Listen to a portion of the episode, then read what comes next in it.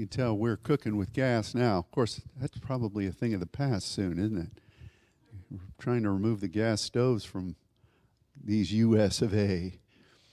But we're uh, we're pleased to have uh, the official network outline distributor with us now, and uh, so I prepared an outline just for this occasion.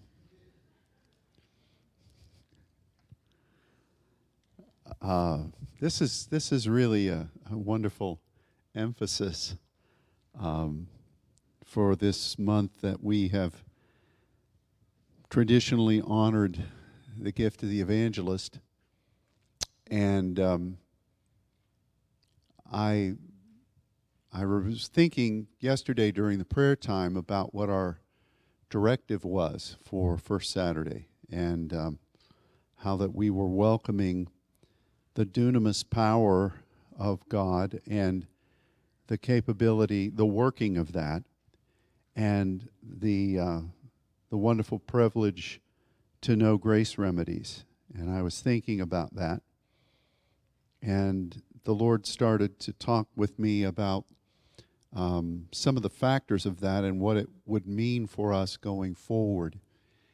And uh, then this scripture 2 Timothy 1 7 came very prominently to my thinking. And, and as I looked at it, I saw some things that I'd never really seen before. And I believe that it's a word from the Lord for us today. So, 2 Timothy 1, verse 7. For God has not given us the spirit of fear, but of power and of love and of a sound mind. We've talked about this a number of times over the years from a number of different perspectives. And um, there are so many nuggets of truth that the Spirit is wanting to reveal to us this morning. Um, I, thought about different flow patterns of order for how to bring them, but um, I think the best thing for us to know is that there there are probably four things that we've that are meat for us today that are going to be revealed uh, as the Spirit directs this sermon. So just keep ready. Um, this is all fresh, and um, I'm really excited about all of them, but particularly about a couple of them. Um, the first thing that I'm going to say, and I'm not going to dwell on this for very long, is that it's a very real thing to speak about an atmosphere of fear. Seems that that's something that the world and our country has been focusing on in so many different ways, and it continues to today. And the enemy wants to use fear to motivate people's lives. The enemy wants to use fear to motivate society toward specific courses of action. And we, we even see that readily uh, demonstrated in the events of this past week. And like I said, I'm not going to dwell very much on this. We all know that um, fear is an ever present commodity of the world system. And it really is used to try to herd people in certain directions. And uh, as so many have said over the years, and I, I can remember Les speaking about this a number of times, um, the, the directive, fear not, is one of the most, if not the most, r- repeated directive in Scripture. Uh, and so we just need to recognize, yeah, we need to be prepared for things. Uh, not being fearful doesn't mean you're you're ignorant of your responsibilities or preparation. Um, we we need to be prepared uh, for the things that that we know we're going to need uh, bless his heart, he, he, he's just not a happy boy this morning for, for this moment. But you know, the thing is though that we we're not we're in this world, but we're not of it. So, what has God given us instead of the uh, the need to participate in the spirit of fear? You know, it, there's so many things we could talk about with fear. Is fear actually a spirit? Is there a demonic spirit of fear? I would just say this. Sometimes when a term is used in Scripture, like the spirit of this or the spirit of that, specifically when it's speaking about God, it talks about his seven spirits, who he is. But there can be uh, uh, the utilization of the spirit of something to describe an atmosphere or a prevailing a point of uh, agreement amongst a people, and that creates its own. I use the term atmosphere already. It creates its own genre of, of belief. And when that happens, it's, it's, it's not necessarily a demonic being, it's something that the enemy uses, but it really describes an influence. And the enemy knows how to put things together to create influences. He, he knows how people react. He knows he's been driving uh, the heathen for uh, thousands upon thousands of years. And if he can create a set of circumstances that will then provoke a response, and then that response then generates some kind of a, an ideology or a momentum that creates um, some horrific thing to happen, he'll do it. Whether it was the genocide in Rwanda that uh, happened just 10 years before we went into Uganda, or whether it was the, um, the, the Red Scourge during the time in Cambodia during our lifetime, or whether it was the, the massive purge during the initial communist takeover in Russia, or, or whether it was what happened in Nazi Germany, where there was just that atmosphere of um, of so many things that contributed to to wicked behaviors beyond what we can uh, we can understand. Yes, the enemy was there, but he was orchestrating things that uh, people could either buy into by themselves or um, or reject. And so, to me, the spirit of fear is not a, a particular uh, demonic uh, entity. Uh, but it is it, it was a, it's an atmosphere that comes against what the apostle paul says god is giving. So if you see power love and sound mind if you took those three factors and boiled them down to some kind of a human definition then you could see the framework by which fear operates.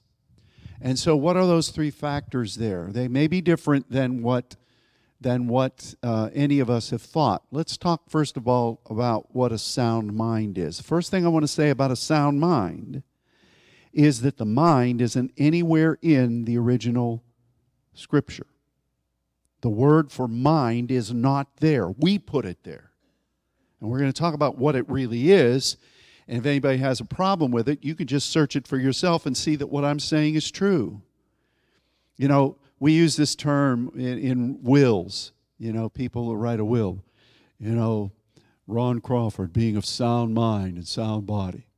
I remember that scene from the, the, the, movie Lincoln. And Lincoln was talking about when he was an attorney. And this old lady, he said she was old, um, probably my age. Um, this old lady was accused of murdering her husband.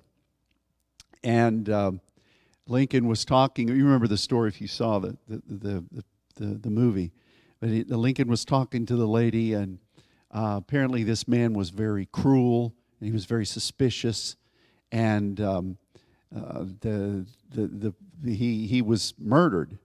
And when they read his will, they read his will as a point, point of the court uh, proceedings. And his, the, the guy said, "My name. This is my name. Being of sound mind." And I, and the next thing he said is, I suspect she has killed me in the will. and Lincoln told about how he allowed the old lady to escape out out the window, and and everybody knew that even if she had murdered the guy, that he was he was des- deserving of it. Nobody wanted to pursue her. It was really a humorous story, as, as you can think that Lincoln would tell. But being of sound mind is something that is part of usually people's wills to say that they're thinking right. They're not, um, they've not gone to live with the fairies. You know, they're, they're still processing properly. and so we use that we use that term. And when the church sees it, they they and I have been in the church for many many decades. They think that when you talk about being of sound mind, that that means that uh, you've got things under control, and you're mature, and you you know how to handle things, and uh, you you are a person of, of logic, and anything goes on in this church, it's going to have to be rational and we're we, we got it all under control. We don't want anybody to wonder about who's in charge here because we've got it all in control. And that's sound mind. But the issue here is that the term from which sound mind is translated is basically two words, sozo and phren. Now, we've studied a lot about phren, P H R E N, and we've talked a lot about how that means Remember the phrenic nerve in the neck and how it controls the breathing, and how that word extrapolated through the New Testament speaks about you being in contact with God and being one with Him in spirit. When you pray with that spirit within and then you you recognize truths from the word and then that relationship with God guides your understanding of the scripture. And if you lack that you're fools. And you, we've studied about those, and we're going to continue to study about them. But this phren means that we are we are a spirit. we're, we're functioning on behalf of the spirit that God has put within us, and our understandings come from that. It's, and then the mind has to submit to that. The natural mind is at enmity with the things of the spirit, and we've understood that, plus a myriad of other scriptures. So, the first thing that we have to understand about a sound mind is again, dianoia is not in this at all. It's phren and sozo. Sozo is to be saved, to be delivered, to be healed, to be free, and a, a myriad number of other points. Uh, that is uh, one of, well, there, there are two basic words. We'll talk about the second one in just a few minutes, but there are two basic words in the New Testament that speak about being saved. This is the main one.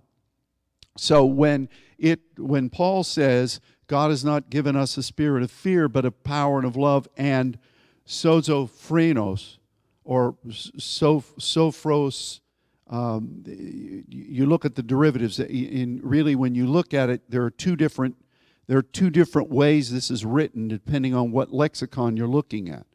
But the main thing is that the two roots are sozo and phren. So, what it's really saying is what God has given us is the privilege to have the spirit within unlocked and to be functioning, to be whole, to be free.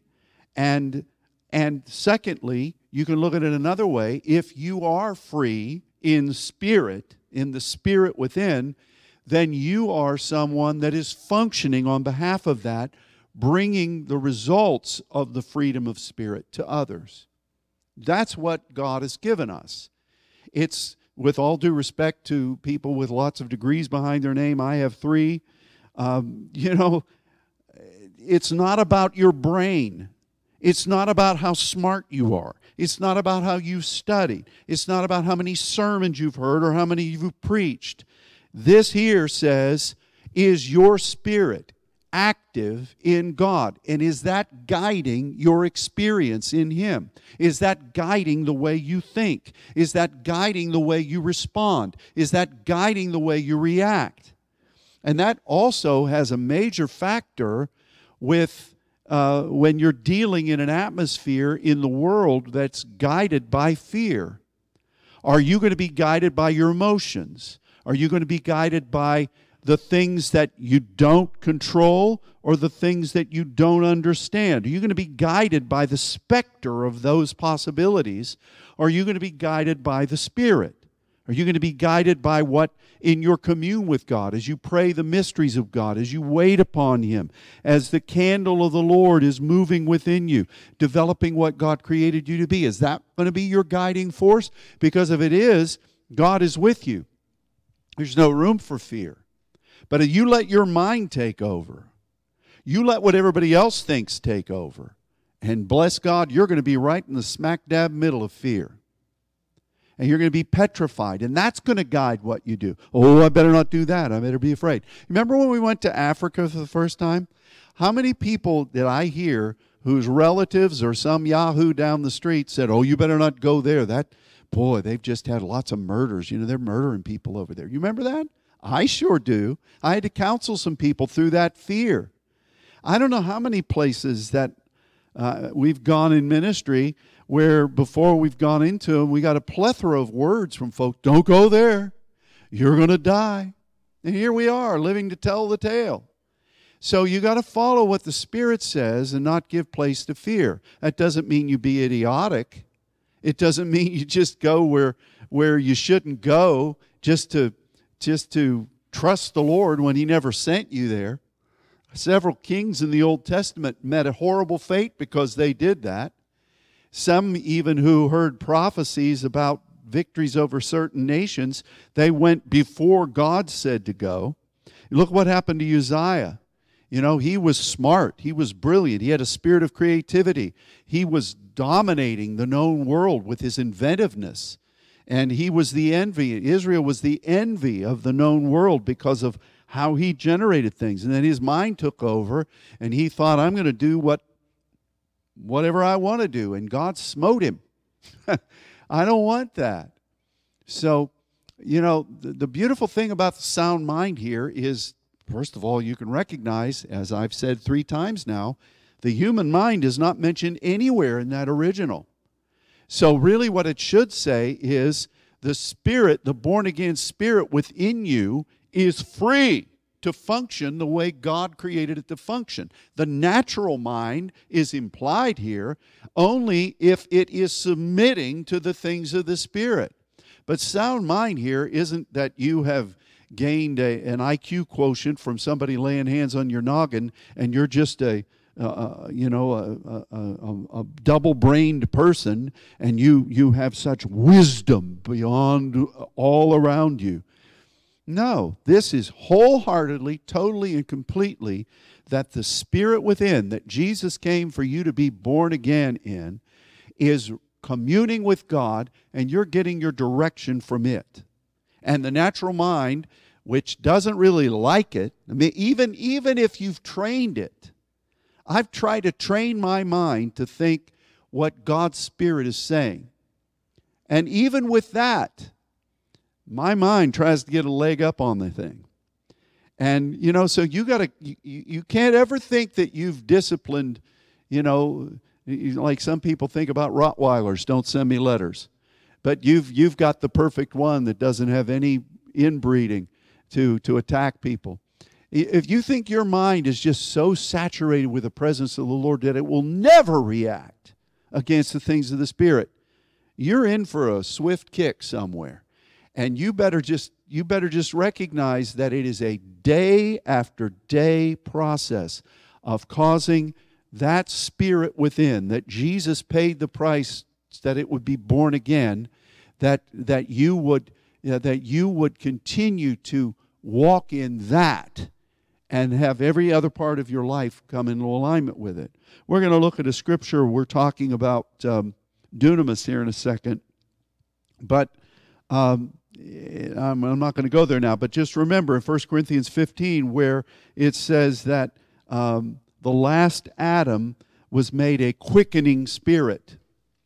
And you have to remember that, you know, uh, Adam, the first Adam, really delved into the demonic realm and became a product of the world. Jesus came to quicken the spirit within, and we've got to live in that freedom. So, you know, this, you know, now as I was studying this, maybe that was nugget one. Um, as I was studying this, the Lord let me see some things about phren that I, I was just astounded by. In fact, I thought, well, this is, I'll just speak on this totally. And I thought, no, as Uncle Jed would say, that's going to take some splaining. And so I'll, I'll do something deeper, no pun intended, with this come seminar. But here's what I discovered in your Strongs or whatever you look at. you'll likely not find a root for phren. You'll not find a root word for phren. You won't find it. And it's basically because um, there, there was a combination of the idea, and I don't really know when this started, but if God created humans in the way I've just been describing, um, stands to reason that people way, way, way, way back when understood the reality and the dynamic of, of what I'm saying. It's the Western world that's kind of grounded into the dust. That you know we can't be we we we can't we can't let just let God's spirit do anything. I mean, we're people of order. We want to be respected in the world, and um, but people understood that we were created to to commune with God in the depth of, of, of who we are. We studied about the Ma'ah. We've studied about the, the hidden man of the Spirit. We've studied about the, the belt of truth. We've studied about all of those factors, the bowels being uh, the, the, the base of commune with God. And um, we've studied about that. And, you know, the ancient, the ancient people, so many of them recognized that. And so they they would when they tried to describe what this was and they came up with this term phren uh, I was I was reading incidentally a, a very unique um, messianic lexicon opinion. It was it was an article written and they weren't talking about what we were talking about but I did find that they're saying that the root of phren is the Greek word phreo, and it means to draw water from a deep well or an aquifer. And that from that word, from phreo, comes the word that's in our uh, in our New Testament, but also in our medical journals. That area of our the core musculature, the diaphragm. You know, if you've taken voice lessons, lessons they sing you know you've got to vocalize and, and the strength of your voice comes from the diaphragm and and and you know that that's there. Well this is it comes from phreo and you know they they even they would connect drawing from a well with drawing from the spirit of god over and over again. The way they described one was with the other and vice versa and they even linguistically in the Greek language, if you were if you built a well, if you dug a well and you were going to put a bucket or some kind of a container down there to pull it out, that's the way they described how people got revelation from God. But then they would build often, you know, you would do this even in West Virginia they did this. They would build some kind of a structure around the, the top of that well, whether it was brick or some sturdy wood, so that you didn't slip down and just slide into the well, or you had something that was more secure that would secure that opening and allow you to have the leverage to pull. And they, they used a, a word that, um, that would describe that structure, and that word is where we get our English word phrase. P H R A S E.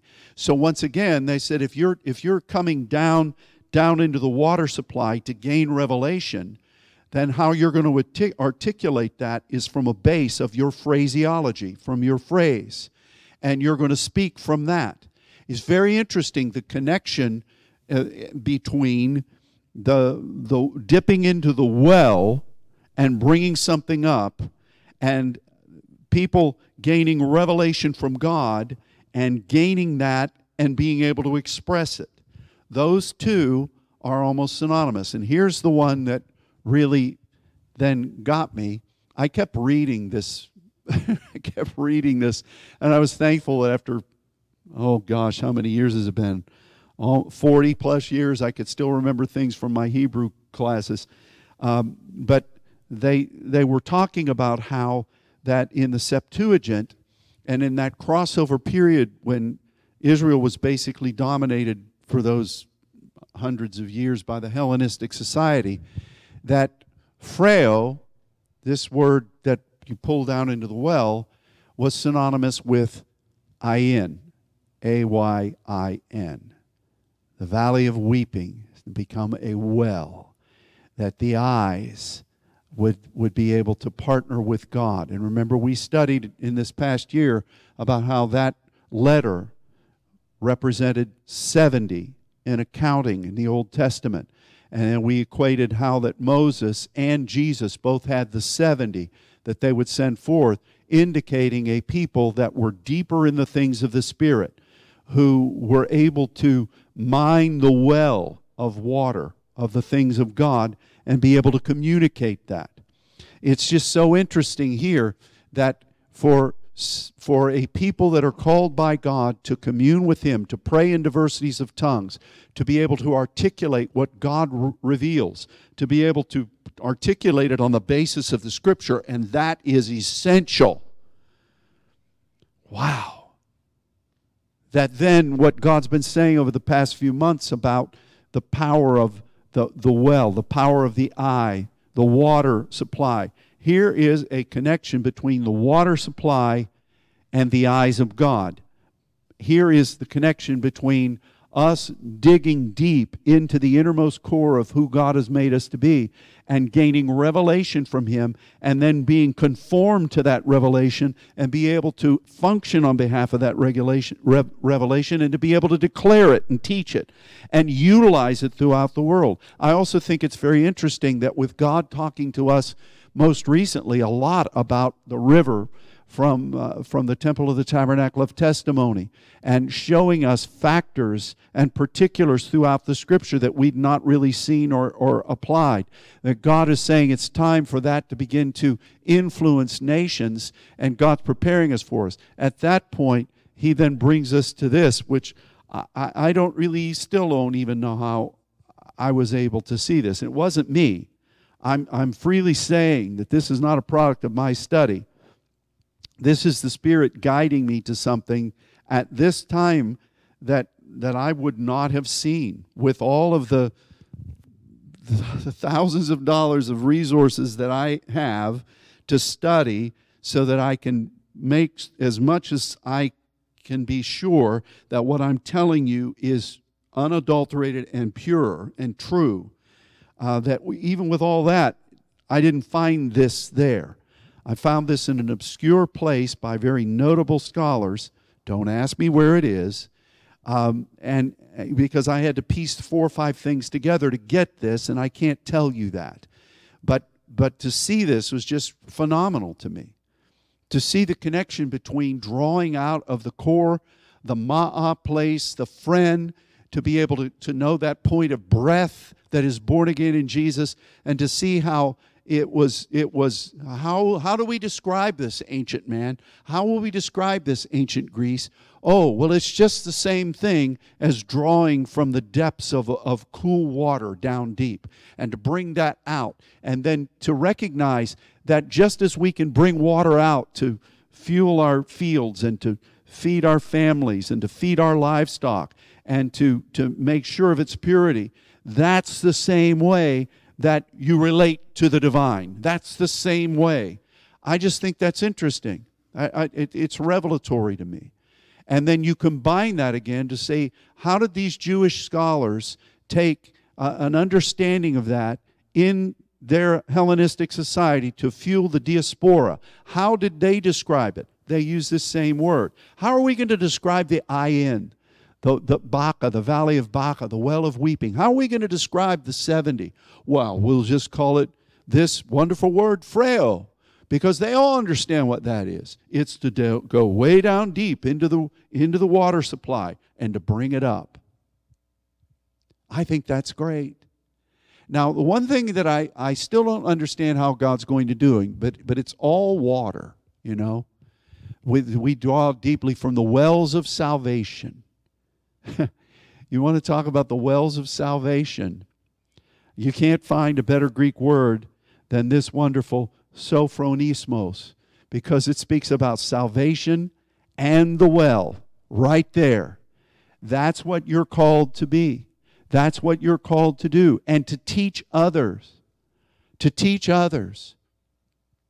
I remember sometimes you hear about kids that go on kind of like quasi peace corps, corps things to go into other nations and invest in the digging of wells for, for villages. I think Ryan did that one time, if, they, if I remember right. Um, and that's a, that's a noble thing.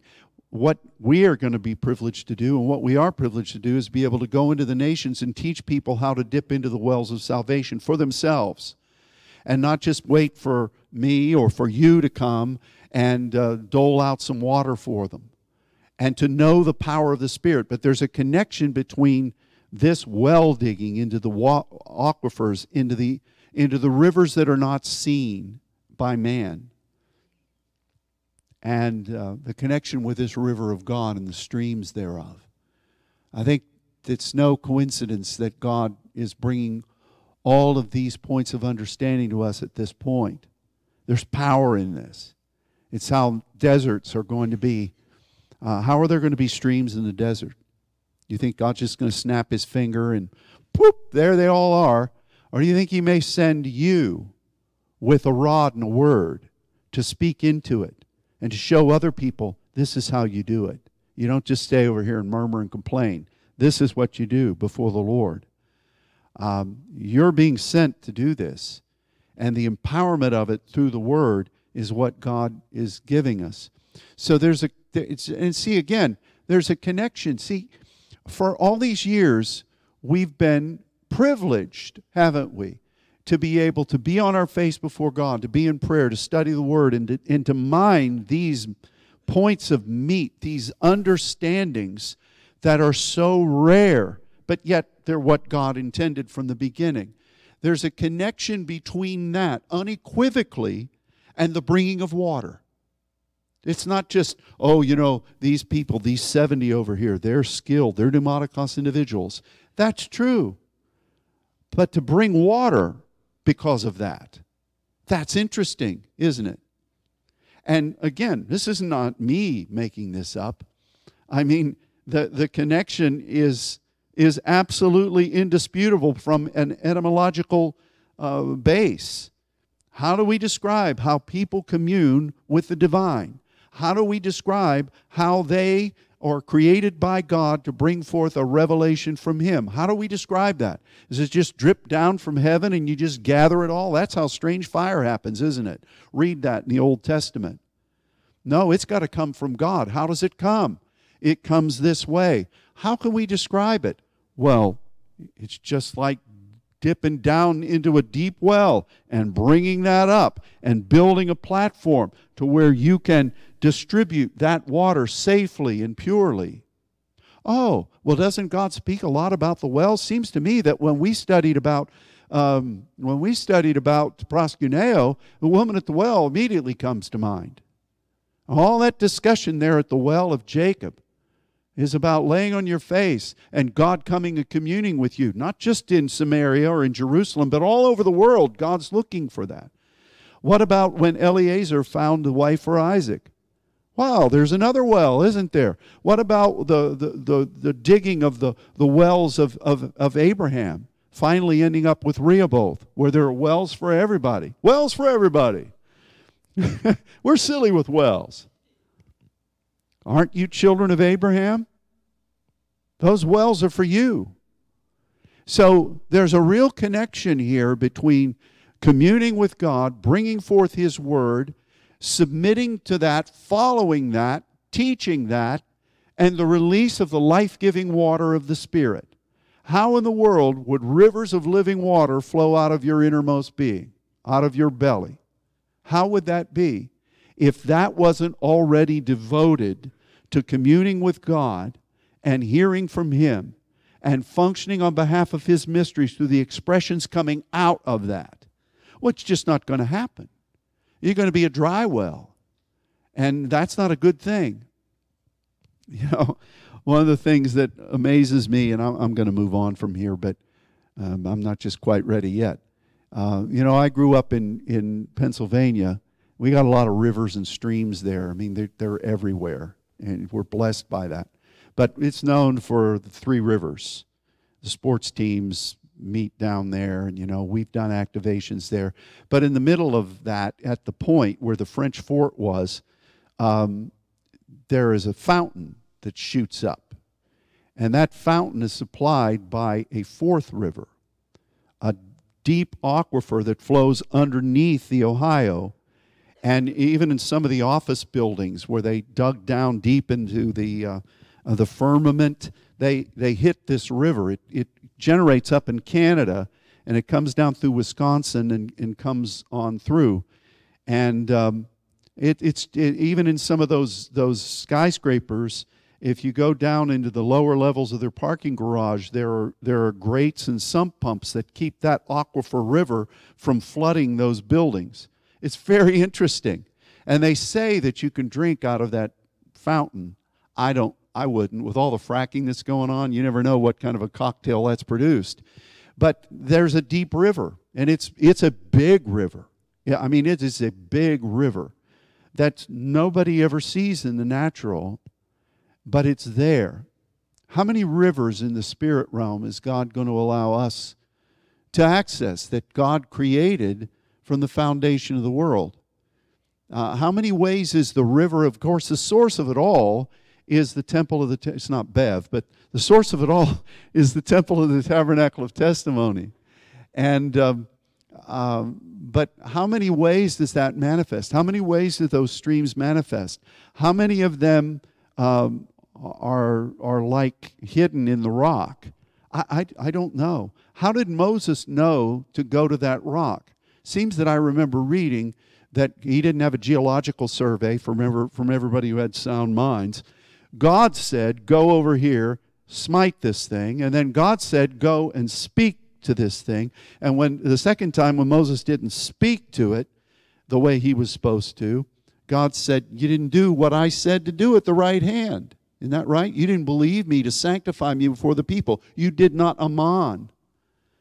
Seems to me that the discovery of water, even when the angel went to provide for Hagar and, and Issachar, um, there was a well that sprang up because of the angel. Um, you know, this is something spiritually that God's preparing us for. And, and I just think it's very interesting this connection between phren and the hidden root Phrao, which, uh, again, was just synonymous. How do we hear from God? How do we dig into a water source?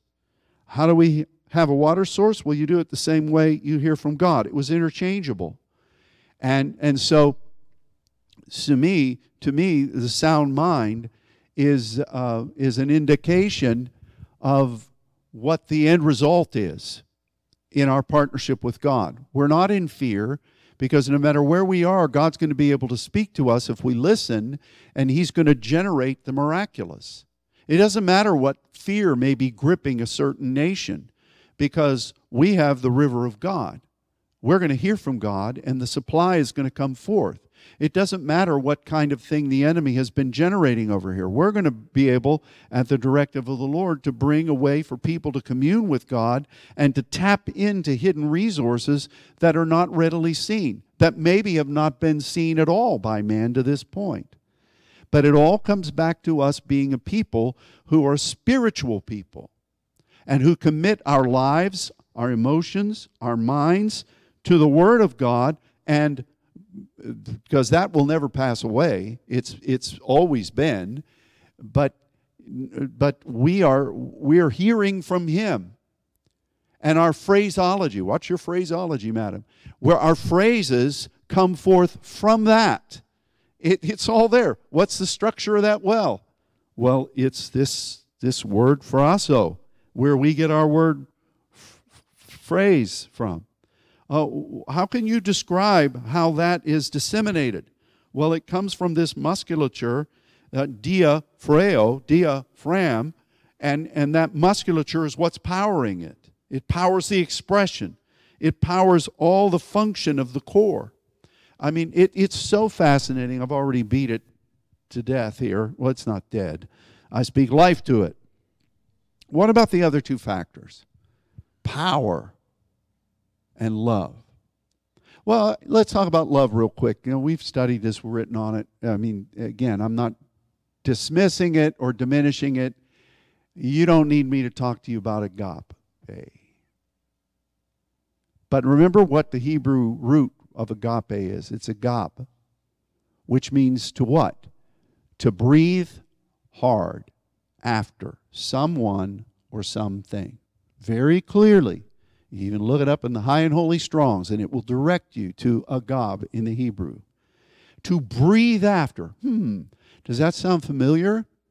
If you've got a breathing capacity that has been sozo, saved, set free, delivered, so you can breathe. Well, it's just wonderful that the second part of this that God gives is to breathe hard after something. It's just almost poetic, isn't it? That the two of them would coexist in that way. What about power? Dunamis. This is the month of the evangelist. Well, power, dunamis, we've studied about the flow patterns, the power words. We've talked about um, its placement in the five uh, that flows from the throne. And uh, we've talked in general to say that dunamis is simply function. I was studying about this, even though we've studied it, you can always learn more. And I found in another really old German translated into English um, just uh, volume about Greek New Testament, and I found that this this German guy said that uh, dunamis can best be described as I can. Isn't that something? Function. And you know, we we like to talk about how it's dynamite comes from this word. I, I just chose one, two, three, four passages. We've studied these before, but I just think this is interesting. Let's look at this. Uh, Ephesians 3:16 that he would grant you according to the riches of his glory to be strengthened that's the power of the throne kratos with might dunamis by his spirit. Where? In the inner man. Oh wonder what's going on there. Could it be where the phren is? Well i think so.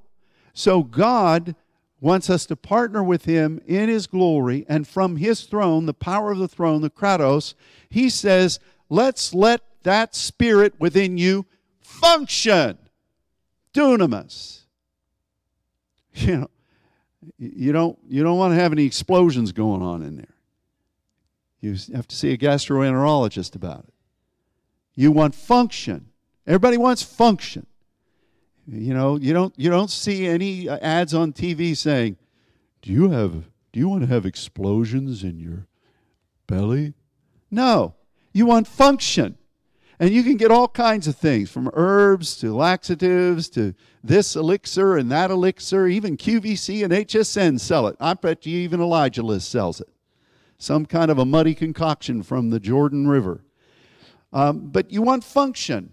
But in the spirit realm, you want that spirit quickened to function. And Ephesians 3:16, one of the 316s, is speaking of that. I love that one. Then you've got 1 Corinthians 15.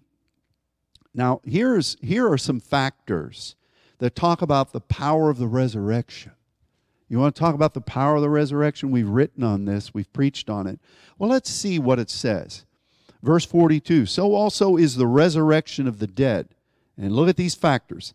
It is sown in corruption, it is raised in corruption. Corruption there just means that everything is disheveled.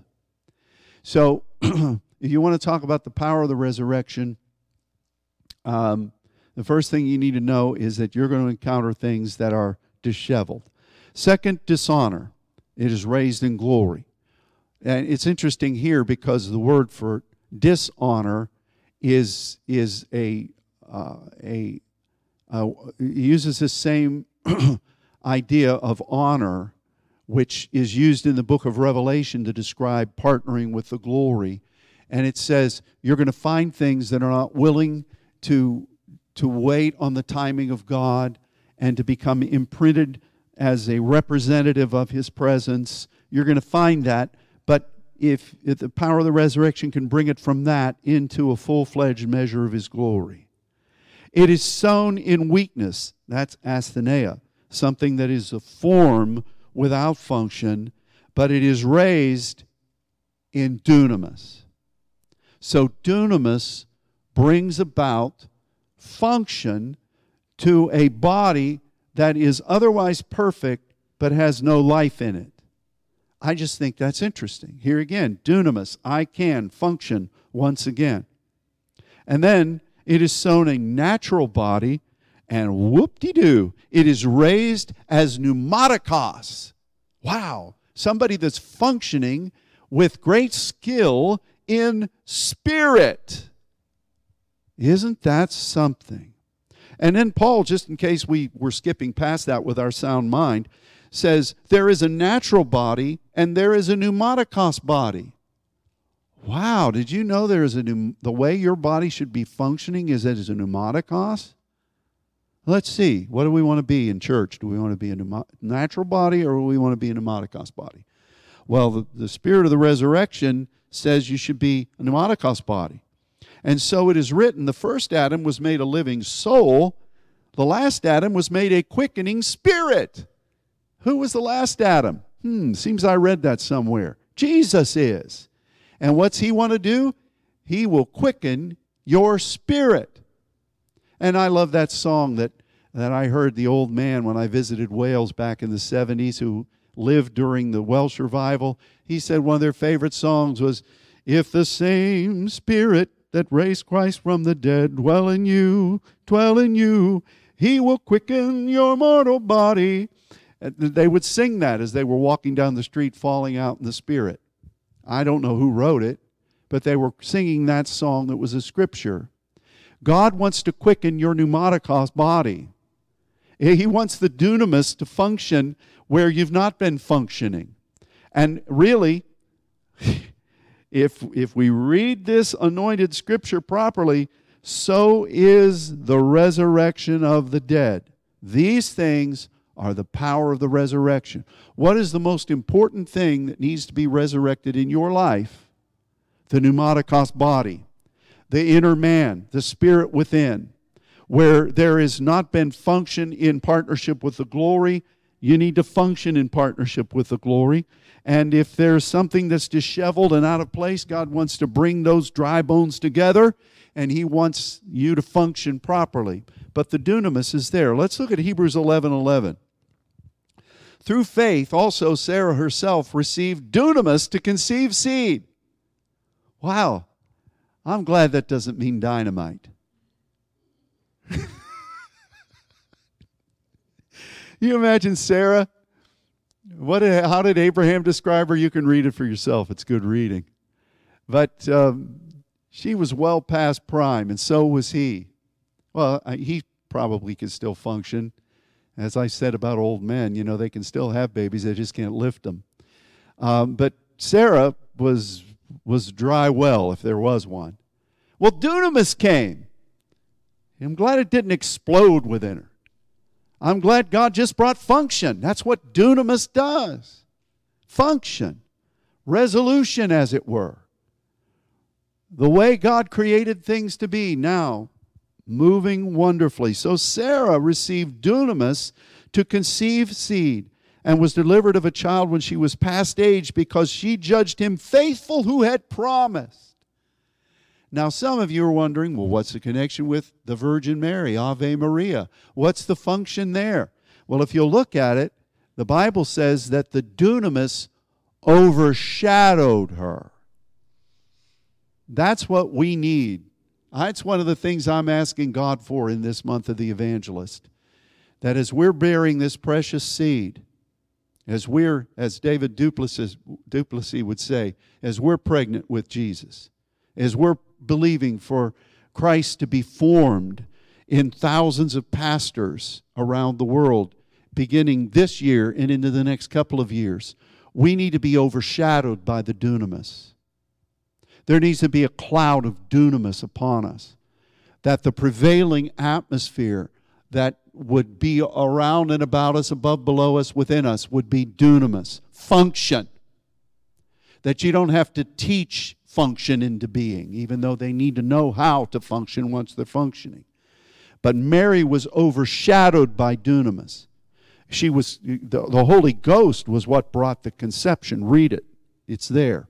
But she was overshadowed by dunamis. We need that. So you got Sarah, who God put dunamis within her womb and caused function to come way past the time when function was already burned out. But Mary was overshadowed by dunamis. It wasn't like I, I, you know I've been to so many wonderful museums in in Europe and seen Renaissance Renaissance depictions of Mary. I never saw one where there were just explosions happening all around her. It was usually there's this glow that they paint around her. And um, the overshadowing of dunamis is something we need. We need that atmosphere of dunamis. And I would think, too, that if you think about the progression of how it goes kratos to ischus, iskris, and then it goes to exousia, and then it comes to dunamis, the thing that makes megas happen, which is next, is this overshadowing of function. Because we want the megas to function, and we can't do it on our own we must have the efficacy of dunamis to quicken the indigenous peoples so that function in the megas will happen. We need this. And I've never seen it that way before. So the Spirit has given us a great task that Christ would be born throughout the world in the hearts of pastors and prayer leaders and saints who are called, getting ready for what is coming. It's God's timing. But we need this overshadowing of dunamis. So God hasn't given us a spirit of fear, but He's given us power. He's given us dunamis and agape to breathe hard, breathe hard after Him and after His purpose. And then to be set free within us in the phren so that we can be delivered and healed in the phren. And so that we can then impart and teach others how to also be that then to tap into the rivers of life that Jesus prophesied and that so many other passages of Scripture speak about. God looks for people by the well and says, Would you like to dip in there? I'm going to give you water to drink. If you know who's talking to you, I will give you water and you'll never thirst again. How would that be? Was it some kind of elixir that you could take a sip? Well, that's good. I don't ever have to hydrate again. It's just in me now. That's nonsense. We know that that's not true. What was he talking about? In the places where the Spirit of God is searching for those that will be on their face, calling unto Him, God the Father searches for those. I'm going to show you how to find your own well, how to dig deep into the things of the Spirit, and you will never thirst again. I don't mind saying, you know, I don't, I, am not one of those that thinks if we go into these nations, and we've gone into many of them, Thanks be to God. And that these people have to, I don't want to hear them saying, Oh, I wish you'd come back so that we can, we can't stand on our own. I want them to say, Thank you, Father, for showing us the words of life. And we can now commune with you. And we can dig into the wells of salvation. And we can see the desert place where we live now turned into a fruitful plain because of the friends of the bridegroom that have come and taught that. I am not intimidated by that at all. I'll tell you the one thing that, that really does irritate me, many of you already know this, is when people receive the truth and they don't give a flip.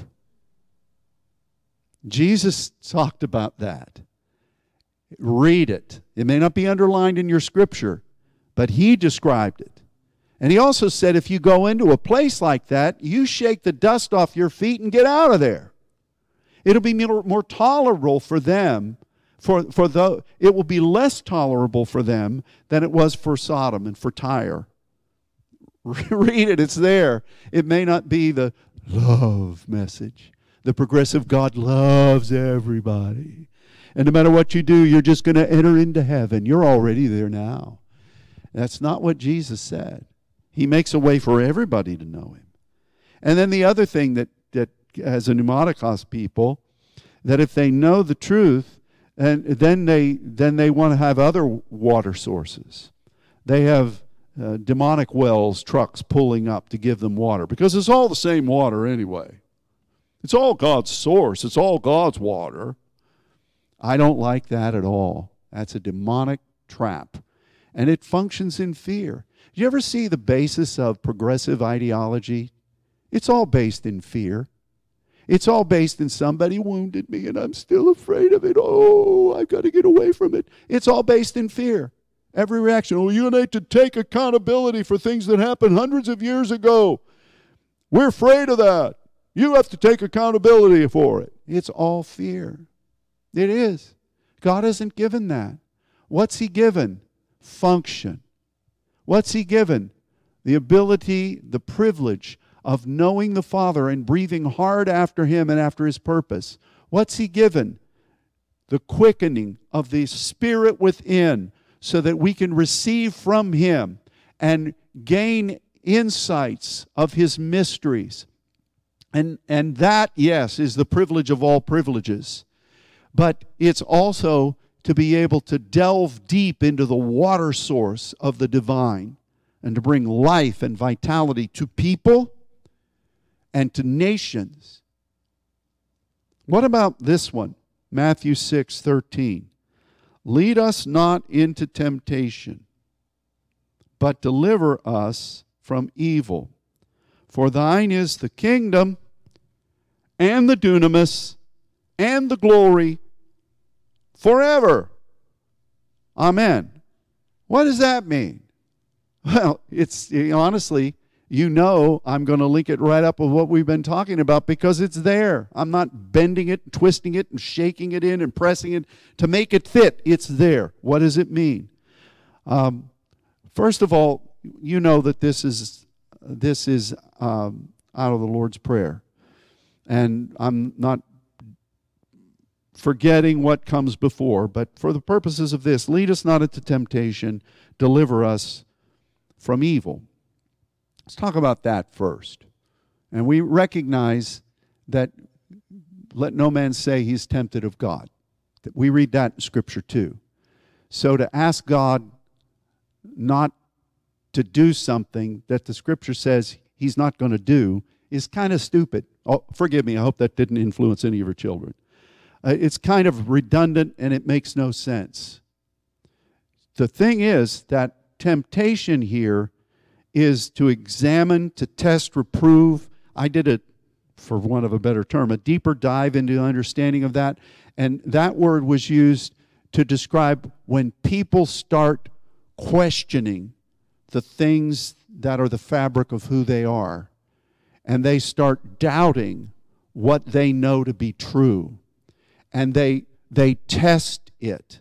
They start messing around with particularly the things of God, and they, they really press the envelope of going against what His eternal truths are. That's the, the main root of temptation.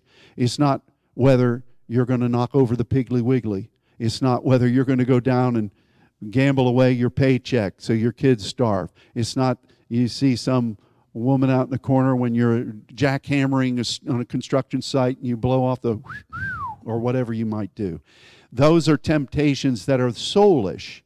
The worst temptation is when we begin to expose the core of who God has created us to be to other ideologies and, and lead us, lead us not.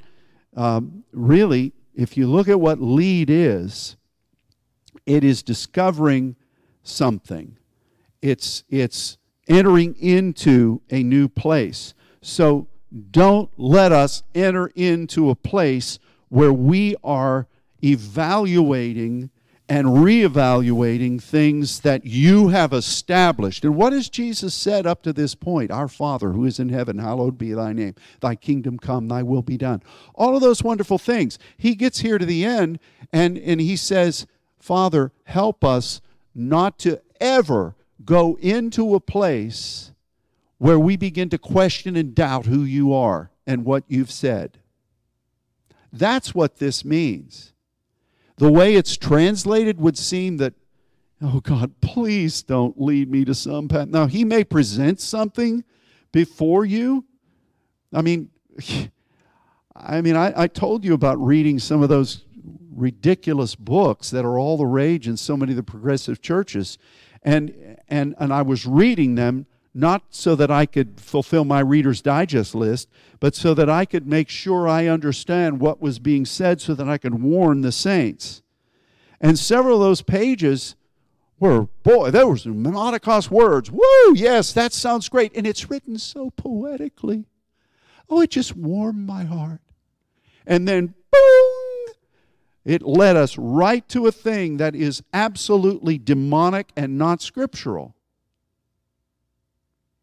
You know, God help me. Sometimes God will allow us to see those things so that we're prepared to counsel others. But you got to be careful. Don't delve deep, too deep into it, or you'll find yourself shipwrecked. But to think that God's just up there in heaven saying, Well, I'm going to throw a real trick in front of Debbie Kay today. Let's see how she handles it. God's he's not a practical joker, you know, he's not a practical tempter. He's not doing that. So to ask him not to do that is foolhardy. No, this is talking at this crux point in the Lord's Prayer about you be careful where you're allowing yourself to go. And if it's ever to a point where the cardinal foundational things that God has established to you are being questioned, you know that's demonic. That's right out of the Hath God Said book of the serpent in the garden. That's right out of what Satan tried with Jesus. Is it not written? no, no, that's not what's written. God said this. Don't put yourself in that position. But then what's it say? Deliver us from evil. I like this. This is the other word for delivery delivering. Sozo, we talked about earlier. This is reomai. It's used 17 times in the New Testament. And when here's here's a great collection of, of definition. To rush a current of some sort, to draw for oneself. In other words, you utilize the resources that are around you. You, re, you utilize the things that really are proactive and positive that are there for you. And you choose that as opposed to the nonsense that you shouldn't be messing with. Now, that's Uncle Ronnie's translation of that scripture. But that's what it is. That's what it is. It's, it's amazing to me. Now, you know, when Jesus was on the cross and the naysayers were down there mocking him, they said, Physician, heal thyself. Get yourself down off of there. They use this word, really appealing to him to utilize the resources that he said he had, which really he did have, uh, to, to take matters into his own hands and get off there. That's one of the usages of this word. But here Jesus says, deliver us from evil. It's not him delivering us, it's him speaking to you about the factors and the scenario that He's placed you in. You're communing with Him. Take advantage of what He's given and don't go into the place that the enemy wants you in. See, this is all very proactive. And I love the King James. I know it's what the Apostle Paul carried. I have I don't know how many volumes of the King James. That's what I study in, so I'm not mocking it. But what I will say is that some of the ways that it was translated, and I give them all the blessing in the world for what they did. It when you just read it on surface, it can confuse, but if you take the time to study a little bit, it unlocks things. But we're not finished there. For thine is the kingdom and the power and the glory It'll always be this way at the right hand of God. The kingdom, the basileia, God has said uh, it's coming. You've been praying about that. It's where your feet are standing. The feet of God will stand. The kingdom is there. So, what you have to have there is the function, dunamis. And what you're going to have at the end of it is you're going to have the revelation of something that God has wanted to do that He's partnered with you to bring about, and that's what the glory is. Oh, is that just going to be for now, or is that some one off, or is that some wacky thing that happened at, with that, that God's just not doing anymore? No, it's forever. And no matter what lexicon you look in, no matter what language you look in, forever means forever. Forever and ever, and he shall reign for. You know what that means. So this is not some crazy thing that those people over at the Father's church are speaking about that's really unscriptural. It's cult like, you know. No, those same people, if they make it to heaven, whoever they may be, are going to find out that this is the way it functions up there forever. Dunamis, function. We need that, don't we? So, God hasn't given us a spirit of fear, but He's given us dunamis. He's given us the ability to breathe hard after God and after His purpose, to breathe that in and welcome it. And He's given us a spirit, blessed be God, through the quickening of the Lord Jesus Christ, that is free. That is not only free, but is healed. That is not only healed, but is functioning and doing what it was created to do. That's what God has given. And it has nothing to do with the mind, with the exception of the fact that the mind better pay attention and get in line. That's what the scripture says.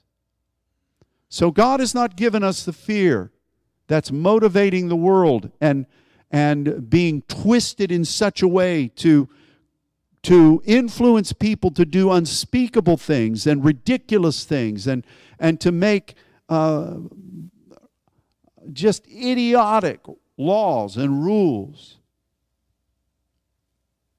Huh. God hasn't given that. Well, what has He given? Those three things.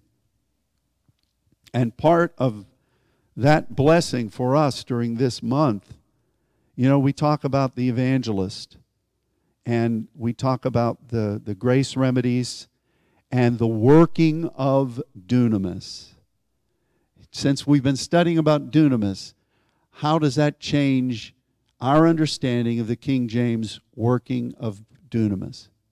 Well, it could just easily said the working of function. This is how it's supposed to work. This is how it's supposed to function.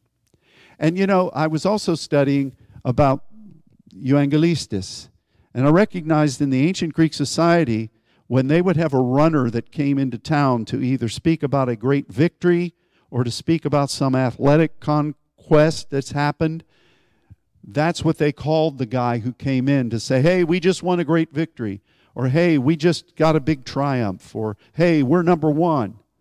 They would call that person by this name. So any evangelist that goes forth to set the stage for the coming of the apostolic word, and we're all supposed to be welcoming that and doing that work, is going to be saying, hey, there's a better way. You know, we're a messenger. We're like, we, we, we're like the angels. You know, it's, it's interesting too in the Old Testament. We've studied this in the past, and I'm almost done now. I'm on fumes now. Um, I'll try not to asphyxiate you. But, you know, you look in the Old Testament, you find malak, the word translated as angel, is also readily translated as a messenger. You know, patriarchs would send out messengers, they'd use that same word. So we're doing a work of the evangelist, we're partnering with the angelic, but we are messengers of the Father. And we're declaring to people here's the way, here's the great victory. You may not have known it, but here it is. We're going into churches telling this. Now, yeah, we also speak the gospel message. God's been speaking to me about our first gathering down there in Brazil at that theater and how it needs to incorporate people accepting Christ and being uh, repenting of sin and and to make sure that there there isn't a collection of mystics or people that have been functioning in in Aztec or Mayan or or any other kind of perverted heathenistic viewpoints of what Christianity is. And there's a lot of that in there. But we're going to bring that. So, yes, we will bring the message of being born again. But you know as well as I do that God said from the very beginning that we were to be apostles into the churches. That almost sounds like a misnomer, doesn't it? How many, how many churches would have already gotten up and walked out after about five minutes of this sermon? Not scriptural. What, are you saying that my mind is not to be respected in this place? No, I'm saying let your mind dig down. Well, the, the, very next thing is, I don't understand any of that. So if your mind is as big as you think it is, how can you say you can't understand this? How can you not understand what is clearly written? It's just that that sound mind doesn't want to do this, so they said, It's not scriptural. I don't understand it. Oh, it's too hard. Make it simple. You know, we were uh, unpacking the, the big truck that Zach had his stuff in. And it was work. Some worked a lot harder than I did. And man, I was amazed. I wondered though, are they working that hard because they're about to freeze and they know they don't if they if they don't move quick, they're going to freeze in their tracks. It's work. It's the work of the ministry. It's work to dig a well. I've never had to. My relatives did. It's work.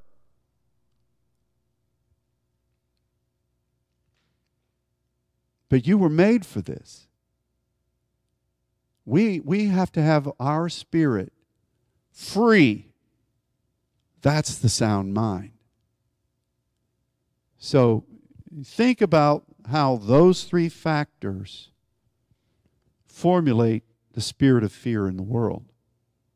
The antithesis of those three things are the cogs, the perverted cogs of how fear comes. Hey, they get a revelation. They get some word from some pundit or some political party or something they saw on the media, some lie that's brought forth. That'll be disproved in a couple of years, but for now, it's the driving force. That's our revelation. And anybody who's not going along with our revelation, you're a denier, you're a heretic, you're a rebellion, you're some kind of a, an ist, whether it's a misogynist or a racist or a supremacist or whatever you are. If you're not going along with the party revelation, you are that. And let's, let's function together in this way. Let's make sure everybody's functioning in this way, lest we'll all be killed on our next step. And let's breathe hard after it. Let's make sure everybody's breathing that way. In fact, let's even go into the schools and teach the little kids so that they learn to breathe this way from the time they're four and five. That's the spirit of fear. You see it all around. You see it trying to corrupt society. Now, are you going to be able to vote that out? Well, probably not. You could show up at school board meetings and you can you can demonstrate Uh, what you believe, and those that's all good. But if there's 120 million people that are going to move this way, how do you overcome evil with the good? So you can see how the spirit of fear tries to take these three divine factors and pervert them and control a society. You can take the format of that threefold principle. It's a threefold thing too. There's a, what's the sila in that? The agape. So you, you got to keep on seeking the Lord. Even within this understanding, it's powerless unless, unless we have the agape. Now abides faith, hope, and agape. The greatest of these is agape. We've got to keep breathing hard after God. Otherwise, how's what's going to communicate with the spirit within and you know what what's really how is it really functioning if it's not functioning on behalf of what the throne wants? Anyway okay my fumes are done. Um, i speak as has been spoken over this month not just this month but from here on that the resolution of function is moving among us. And i welcome over all of the saints this overshadowing of dunamis because that's one of the things that God has given us. I'm, you know, in a way, I'm kind of glad I, should be glad at what God said.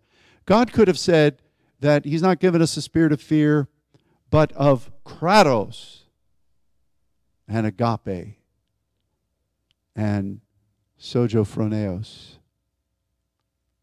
He didn't say that. Wouldn't that have been great? Say, you know what, brother, believe it, you're functioning on the power of the throne. Well, hopefully we are. But we are wanting His will to be done, His function to be done. And that's more than just declaring it, binding, rebuking. You got to get in there and you got to believe. And you got to call forth. If that's the spirit of the resurrection, you got to call forth those things that be not as though they are. And that's dunamis. Directed by the throne, but that's what God has given us the I can power, the function. Anyway, Father, thank you for this. I could just keep going on and on, and I'm going to resist the temptation to do that. I speak blessing over your people. I thank you for what you've imparted to us here. I pray that we'll understand you and your word more and more. May this meat today be tomorrow's milk for us, and may we keep moving forward in you. There's so much more to know in you, it, it'll be forever. I bless your people. Even today, may resolution and function be evident in places where it's not been. For your kingdom and for your glory forever. And we ask it in Jesus' name. Amen. Okay. Thanks, everybody. I hope you uh, will keep studying this meat. And um, grateful that we'll be able to broadcast this week. There'll be no ice storm that keeps us from Wednesday Night Live. and uh, God bless you all. Thanks for tuning in, everybody.